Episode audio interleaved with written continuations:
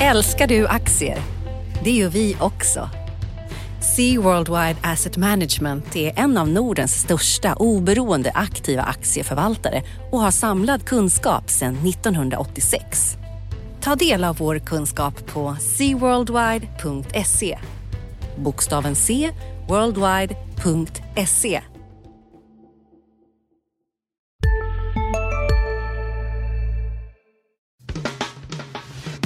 Analyspodden från Dagens Industri.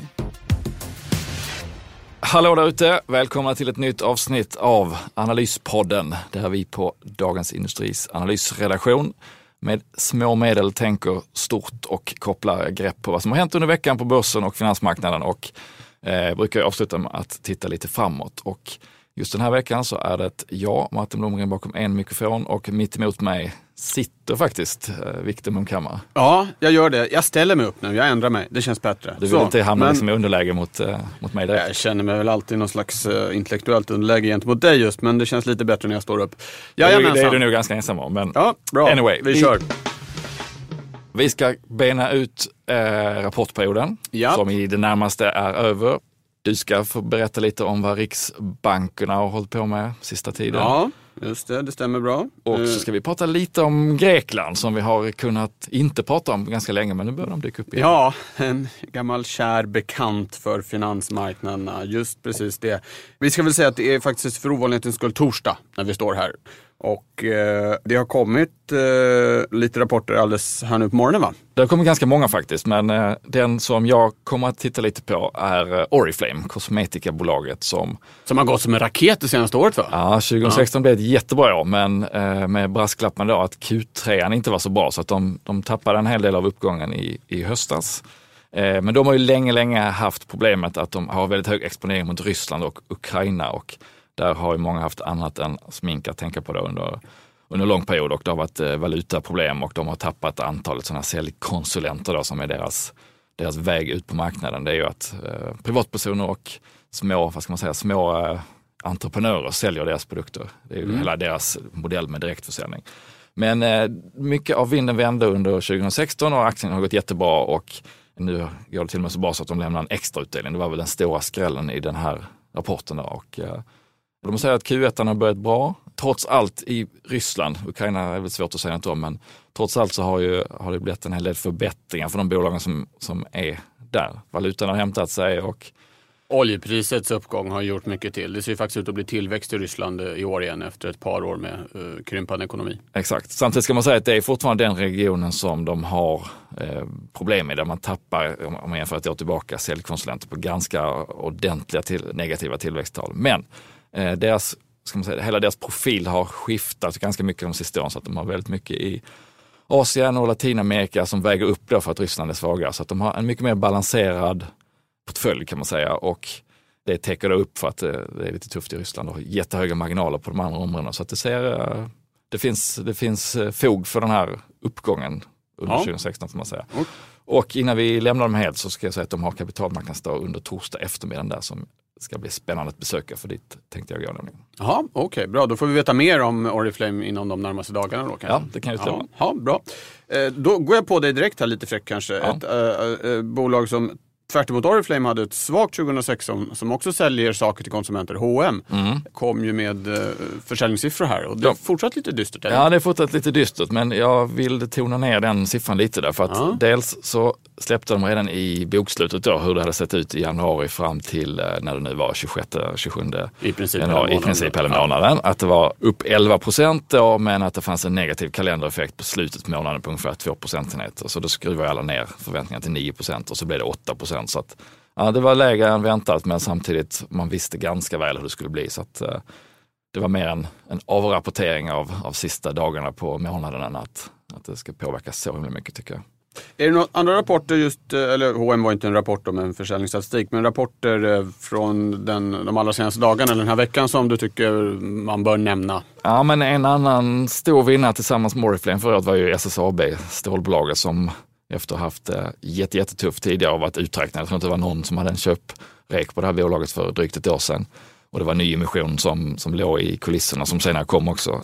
Men de har ju haft väldigt mycket med sig det här året. De har uppgångar i råvarupriserna och, och de här importtullarna som det pratas om i, i eh, USA och importtullar mot kinesiskt stål i Europa gör att priserna på de inhemska marknaderna ser bättre ut och eh, SSAB har ju just nu då den lyckliga situationen att de har stor verksamhet i, i USA och i Europa naturligtvis. Så, att, så de har haft mycket medvind. Samtidigt så är det ju så att råvarupriserna går också upp så att det de köper in, kol och malm som sen ska bli stål en gång i tiden, går ju också upp så att det är marginalen där man får titta på. Men men eh, med infrastruktursatsningarna i USA som Trump förmodligen förhoppningsvis för industribolagen gör så, så har de ju medvind och rapporten blev väldigt dålig jämfört med prognosen. Ska man säga. Men, men då är det för att de har haft ett stort stopp i Oxelösund som kostat massor med pengar. Rensar man för det så ser det ganska bra ut ändå. Så att, eh, det är inte omöjligt att den resan fortsätter om hela det här, som vi har inte pratat så mycket om hela börsen än, men, men det fortsätter ju ånga på. Det är ju fortsatt tillväxthoppet som, som driver och det är samma sak i SSAB. Ja, det har ju varit lite centralbanksfokus. Om man tar det kronologiskt då så var det Janet Yellen, alltså chefen för den amerikanska centralbanken Federal Reserve, pratade i kongressen sån där, äh, hon är där och pratar med jämna mellanrum. Och, och det var väl inte, ärligt talat inte någon jättedramatik. Hon bekräftar att uh, det är fortsatt räntehöjningar på gång. Mm. Jag tror sannolikheten för en höjning i mars uh, liksom i terminspriserna gick från 30% till 34% eller något sånt där efter det här framträdandet. Men, men Feds tankar ligger fast kan man väl säga. Sen är en, ett frågetecken för dem som för hela världen och exempelvis SSAB är vad ska hända med den amerikanska finanspolitiken. Mm. Det är fortfarande oklart hur mycket av de här stimulanserna som Trump kommer att, att få igenom. Men, men eh, det, det, det, kan man säga om Fed då, att eh, räntehöjning kommer, exakt när, eh, mer oklart. Men lite större sannolikhet än vad det var för en vecka sedan att den ja, kommer tidigare och att det blir ja, fler. Li, lite, lite grann. Lite högaktiga. Alltså, ja, men... på marginalen kan man väl säga. Ja. Och, och tvärtom då här på hemmaplan, Riksbanken kom med ett räntebesked i, igår, onsdag. Och de, som väntat gjorde de ingenting med räntan, ingenting med stödköpen som de ju förlängdes så sent som i december så där hade man inte förväntat sig någonting. Däremot så gjorde de ingenting heller med räntebanan och där hade en del trott mm. kanske att de skulle i alla fall minska om men inte helt ta bort sannolikheten för en ny räntesänkning. Men den eh, ligger kvar, den bottnar på minus 0,56. Reporäntan ligger nu på minus 0,5. Så det var väl kanske lite åt det mjukare hållet. Eh, en annan sak kanske och, också... Får man bara skjuta in en fråga där? Ska man då tolka det som att sannolikheten för en sänkning vid nästa förändring är större än en höjning, alltså, som precis, Riksbanken säger. Precis, och så ser ju inte riktigt marknaden på det. Man tror väl inte riktigt på det här kanske. Tror men, de själva det, på det eller är det ett sätt att säga att uh, no, jag, tror, jag tror så här att de, de, de gillar inte att kronan har stärkt så mycket ja. så snabbt. Men I absoluta nivåer är kronan inte stark men det har gått rätt snabbt sen räntebeskedet i, i december.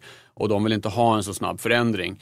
Och då vill de markera lite grann. För de är fortfarande beroende av den här svaga kronan för att hålla uppe den importerade inflationen eftersom det ännu inte riktigt tagit fart med det inhemska inflationstrycket. Så jag tror att de vill markera och på, av samma anledning, en annan sak de gjorde var att de förlängde det här mandatet för Stefan Ingves och uh, Kerstin Fjoknik att på egen hand intervenera på valutamarknaden. Ingen tror att de ska gå ut och intervenera mm. på valutamarknaden men det är ändå man vill visa att ja, men vi, vi står här, vi har, har liksom fingret på knappen så försök inga dumheter där ute mm. att liksom handla upp kronan, kronan för snabbt. Eh, men helt, de gjorde egentligen ingenting kan man säga. Eh, men, men de ändrar någonting som kallas för normalräntorna nu. Nu, ja, nu, nu ungdomar där ute, ja. nu ska Viktor Munkhammar förklara vad normalränta är. Ja, just det. men det, det, var bra att du sa. Det var, det, var, det var lite roligt. Det, det är om man eh, tittar liksom betydligt längre fram i tiden. Eh, vad man tänker sig att, att reporäntan ska vara i ett tänkt normalläge, en neutral reporänta. Mm ungefär. Och där har de tidigare haft ett intervall och sagt att ah, men den ligger nog mellan 3,5 och 4,5 procent med en mittpunkt på 4,0. Det ska man räkna med som liksom att den ska ligga i, i, vanliga fall. När, mm. när nu vanliga fall inträffar, det var ju ett tag sedan. Och det här intervallet sänkte de nu då till att de tänker sig mellan 2,5 och 4 mittpunkten då 3,25 så 0,75 procentenheter lägre. Det var en ganska betydande sänkning. Återigen, ingen har riktigt trott på den gamla bedömningen. Eh, andra centralbanker som Fed, eh, som Norges bank, som Bank of Canada har redan eh, liksom dragit ner det här, det de ser som mm. en normal styrränta så att Riksbanken anpassar sig lite till de andra och det här, är ju, det här hänger ihop med vad är en neutral real ränta, det vill säga efter inflation. Om man, om man ska definiera vad en neutral ränta är kan man säga lite den räntan som gör att det är balans mellan sparande och investeringar. Att det inte är något överskott varken på det ena eller på det andra. Och det här hänger ihop med att vi har sett globalt sjunkande såna här realräntor. Trenden har varit ner i 30 år och nu anpassar sig Riksbanken mm. till lite vad andra centralbanker har gjort. Men ändå intressant och skulle kunna få lite effekt. För när exempelvis bankerna sätter gentemot bolånekunderna, ja men det här ska ni tåla för att kunna få det här lånet, så tror jag ändå att de har haft den här liksom, Riksbankens bedömning mm. av en neutral reporänta ska vara och så lägger man på ett par procentenheter. Och det här borde ju halka ner lite grann då, mm. så att eh, skulle kunna få en liten effekt. Ja, men, men, men jag håller med, en mental effekt av att man har en referens som är den, den tyngsta referensen man kan ha, de som faktiskt sätter styrräntan. Om den ja. på ett uthålligt plan är lägre så kan man ju dra ner då sin uh, worst case scenario på räntan när man sitter och räknar på ett eh, ja. hus eller lägenhetsköp. Och det betyder också då att de nu säger att de inte kommer behöva höja räntan lika mycket för mm. att bromsa ekonomin som de då i alla fall officiellt bedömde tidigare, om än kanske inte en mellan skål och vägg. Så att, ja men det var en intressant eh, bedömning. Men det här är, när, när de pratar om det här är det ju liksom, tidshorisonter framåt 2030 och sådär ja. vad det ska vara. Och hitan och hitan. Och fortfarande om man tittar på räntebanan så tänker de det kommer en ny, flyttar sig fram ett kvartal här nu så nu är bedömningen att reporäntan ska vara en halv procent första kvartalet 2020.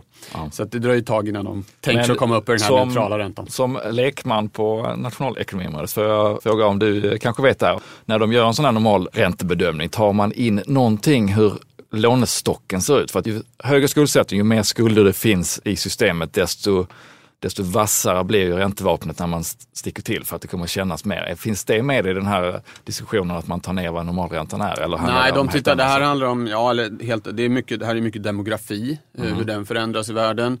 Det är mycket sånt som att, vi, eh, att kapitalvaror har sjunkit mer i prisen konsumentvaror och tjänster och då behöver man inte investera lika mycket. Det är kanske när man gör bilar man behöver investera mycket snarare än när man eh, gör poddar exempelvis. Mm. Eh, och sådär. Eh, så det, det, är så, den typen av, av eh, skiften det handlar om snarare än att... Eh, men, men visst, det där är en, det är en intressant grej att i och med att hushållens balansräkning är mycket större så blir det ju en större effekt när man bör, trycker på, på, på bromsen lite grann antagligen kommer vi att få se vad som händer med det de närmaste två åren. För att om man nu ska gissa att räntan ändå ska börja höjas mm. så småningom. Där är ju för övrigt Riksbankens prognos fortfarande att det ska ske eh, någon gång första halvåret 2018. Sista dagarna nu på vårens stora season sale. Passa på att göra sommarfint hemma, både inne och ute. Och fynda till fantastiska priser. Måndagen den 6 maj avslutar vi med Kvällsöppet i 21. Välkommen till Mio. Vi är specialister på det vi gör, precis som du. Därför försäkrar vi på Swedea bara småföretag, som ditt. För oss är små företag alltid större än stora och vår företagsförsäkring anpassar sig helt efter firmans förutsättningar. Gå in på swedea.se företag och jämför själv. Så att om ett år ungefär så börjar det bli dags. Det om, eh, eh, det är om Riksbanken. Om vi ska bara titta på dagen också och, och prata makro så kom det precis innan vi gick in här färska eh, arbetslöshetssiffror som visar att säsongsrensat så sjönk den en tiondel till 6,8 i januari från 6,9 i, i december. Och där, där någonstans har den legat nu, runt 7 strax under. Ehm, och, och då kan man ju tycka att jaha, men vi har ju en så stark arbetsmarknad och ja, jo det har vi. Den märker vi av att sysselsättningen ökar väldigt mycket men också arbetskraften. Mm. Så fler kommer ut i arbetskraften och det hänger mycket ihop med att vi har haft en så snabb befolkningsökning. Men det är, det är positivt att befolkningen inte bara ökar utan att folk också kommer ut på arbetsmarknaden. Och med tanke på att alla de här flyktingarna som kom framförallt 2015 ju ska börja slussas ut på arbetsmarknaden så kan man väl tänka sig att vi kommer få se den här trenden att arbetslösheten kanske inte sjunker så mycket men att både sysselsättning och då förhoppningsvis folk på arbetsmarknaden fortsätter att öka. Just det, utbudet eh, följer ja. med upp när efterfrågan Ja, precis. Och det är perfekt. Ja. Det, är, det är jättebra. Det är ju det är så vi vill ha det. Det oroande är ju om arbetskraften inte, liksom, att folk inte kommer ut på arbetsmarknaden eller kommer ut på arbetsmarknaden och inte får jobb. Då får vi se stigande eh, arbetslöshetssiffror. Men just nu är det ju en enorm efterfrågan på arbetskraft så det är ett dröm, drömläge. Mm. Egentligen. Det är bara att hoppas att det håller i sig. Ja, det var det om makron. Du tog ett rejält eh, grepp om hela rapportperioden, eller ja, inte hela, ett, men alla som har eh, precis, kommit. alla som har gjort ett försök i alla fall. Nej, men det, det, finns, som vi nämnde, en hel del rapporter kvar, men det är mest midcap, något enstaka storbolags kvar, så att man kan egentligen packa ihop den här rapportperioden och, och eh, konstatera att lite drygt hälften av bolagen har kommit in bättre än vad analytikerna hade trott och det är i sig inte någon eh, jätteskillnad mot hur det brukar vara. Eh, men däremot tycker jag det finns, om man tittar på utsikterna, om man eh, lyssnar på vad bolagen själva säger eh, och på hur orderingång och försäljning ser ut, så tycker jag ändå att det är en ganska klar tonvikt mot det positiva. Man har bolag som SKF som har haft sex kvartal på raken med negativ organisk tillväxt, det är uppe på plus nu. Atlas och Sandvik som är då tunga på gruvsidan, som har varit ett tufft område i, i många, många år. Där började vända i somras, såg ganska bra ut i Q3 och nu ser det ännu bättre ut. Så att mycket, mycket eh, i industrin ser, ser lite bättre ut än för bara för ett halvår sedan. Och samtidigt så har vi då bankerna som är den andra indextunga sektorn på börsen som som drar nytta av eh, hög aktivitet efter Feds räntehöjning i slutet på förra året och efter Trump-utspelen som gör att många vill positionera om sig mot tillväxt och eh, stuva om i sina aktie och ränte och valutaportföljer. Så de har också dragit nytta av situationen redan i Q4 och långräntorna gör då att de kan få bättre räntenetto också. Så att det, så att det ser ut att kunna bli ganska bra, ett ganska bra vinster både för bank och verkstad och förhoppningsvis så kan det då eh, skvätta över på eh, mer tjänstebranscher och dra med sig hela, hela vinstspektrat upp det här året. För att man brukar alltid vara positiv i början på året.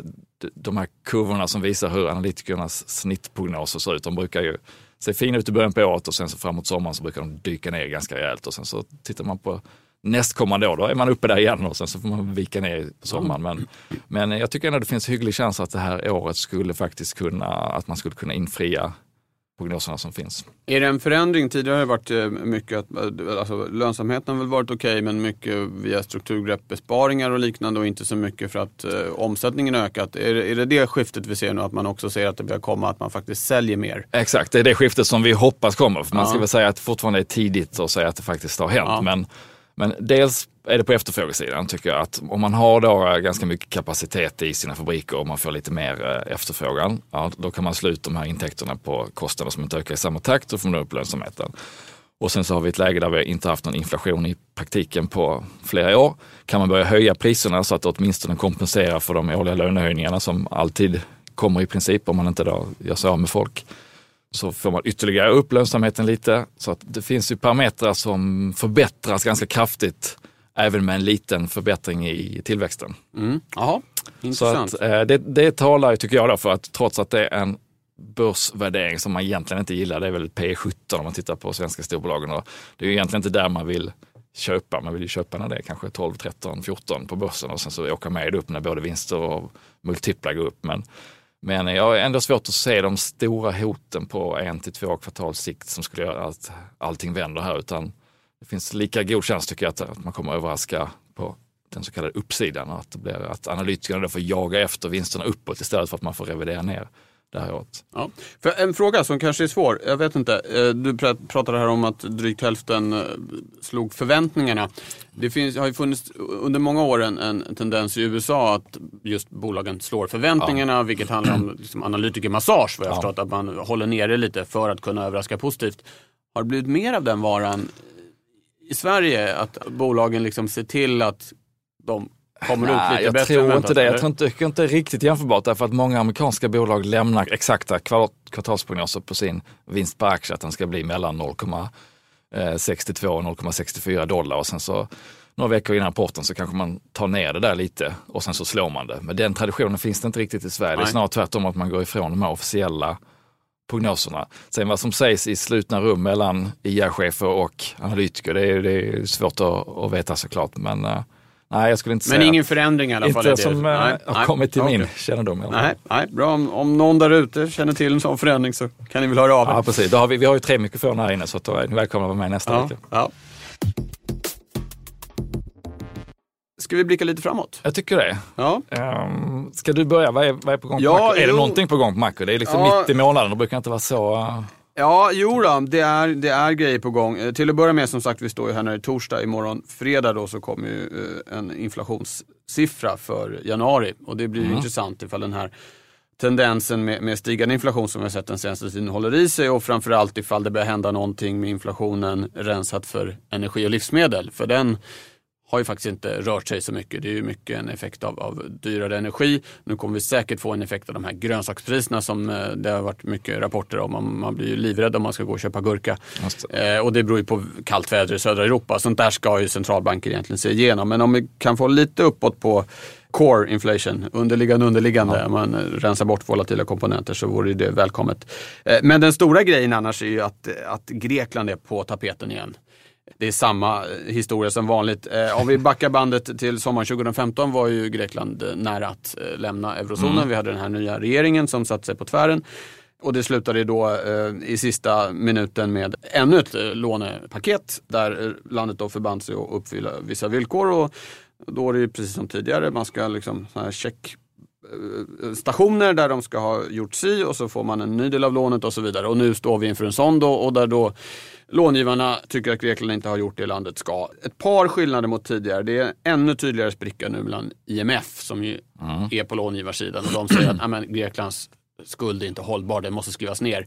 Det motsätter sig européerna, framförallt Tyskland, bestämt. Och där gick, var IMF väldigt, väldigt tydligt för i en liksom, ny rapport om Grekland som kom här i, tidigare i februari. Så att det, uh, the debt is unsustainable. Det här går inte. Så det är ju en intressant match och samtidigt har då eh, européerna och Tyskland sagt att ja, men för att det här ska fortsätta måste IMF vara med på tåget. En annan sak som är eh, ny från tidigare är att vi har ett eh, minst sagt hett valår i mm. Europa. Både Frankrike och Tyskland går ju till val och allra först ut är ju Nederländerna här i, i mars.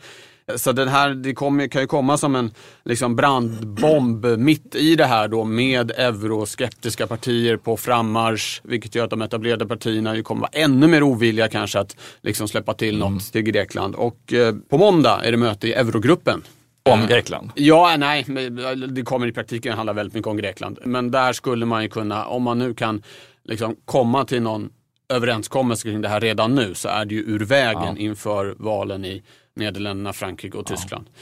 Sen är den stora knäckfrågan kommer i vanlig ordning också med Grekland till sommaren. I juli är det 7 miljarder euro som ska betalas. Pengar som Grekland då inte kan betala. Så det kan bli en ny sån här het grekisk ja. sommar. Men det här Evergruppsmötet på måndag, det är väl osannolikt. De här problemen brukar ju lösas i sista stund. Ja. Eh, men, men, i den bästa av världar så blir det någon typ av lösning på måndag. Så det blir intressant att hålla koll på. Men skulderna ligger väl numera inte så mycket hos privata banker eller börsnoterade banker va? Så att vi som är liksom mer börsglasögon. Nej, nej, nej, utan det är, det är ju skattebetalarna då via olika institutioner som IMF, eh, ECB, ja. eh, den här ESM, Europeiska stödfonden. Absolut, mm. det är det ju. Men det är då tyska skattebetalare som i höst ska gå till val. Ja. Men givet reaktionerna både på Brexit och eh, presidentvalet i USA i höst så tror jag ganska många är luttrade när det kommer till både Grekland och så de andra valen. Att man kommer nog inte att darra så mycket om det inte verkligen sätts på prov eh, hela ja, Nej, nej det, det, det är möjligt. Jag menar, det, det, finns ju en mental beredskap på ett annat sätt att Grekland skulle kunna lämna mm. EMU. Då.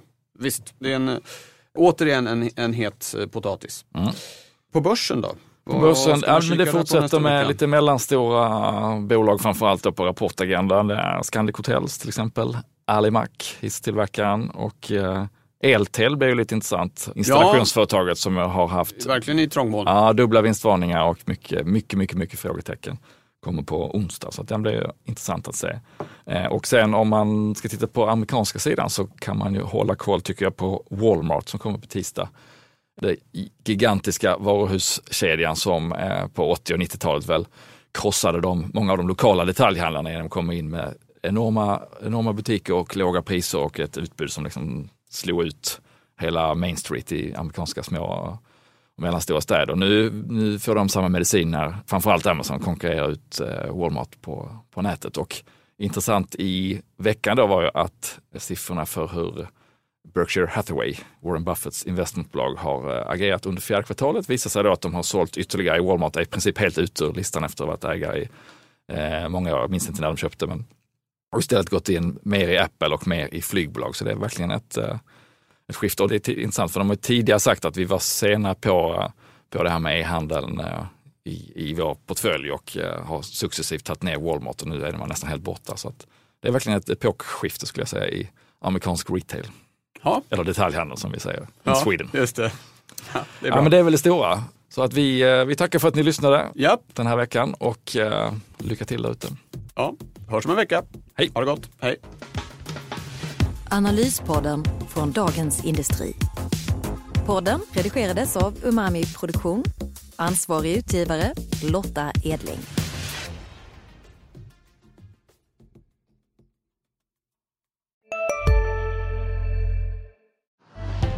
Älskar du aktier? Det gör vi också. Sea Worldwide Asset Management är en av Nordens största oberoende aktiva aktieförvaltare och har samlad kunskap sedan 1986. Ta del av vår kunskap på seaworldwide.se. Bokstaven C, worldwide.se